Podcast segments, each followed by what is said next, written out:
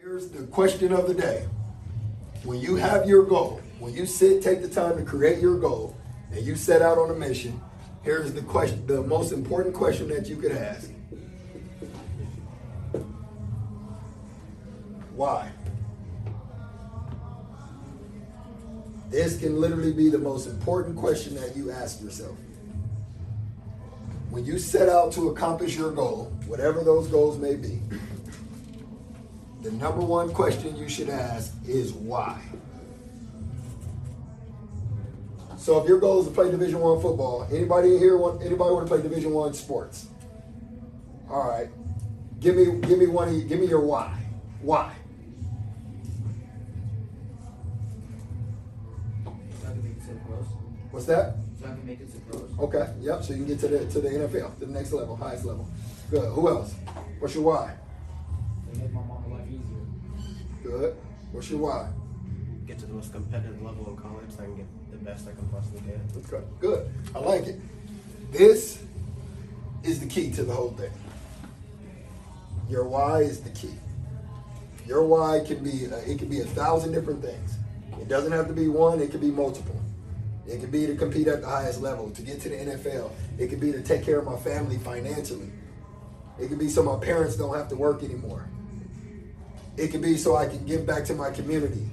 It could be I want to go to the pros so I can make a lot of money. I can start my own charity, my own nonprofit, my own organization to help whatever it may be.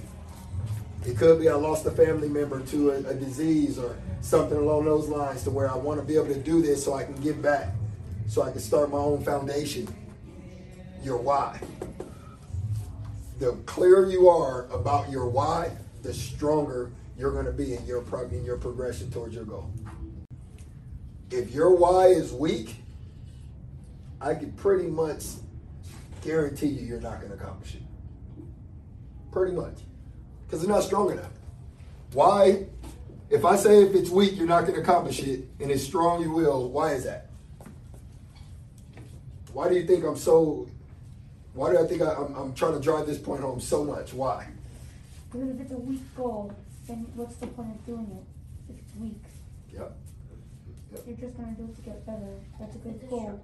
str- if it's a strong goal, you have motivation. Yep. Anybody else? So they, they hit it pretty close. So here, this is it's simple. The stronger the why is, the more work you're willing to put in. Period. If it's just casual, yeah, man, it'd be cool to play in the league. Do you think when it's time to go to work, you're going to give 100% every single rep? No. For what?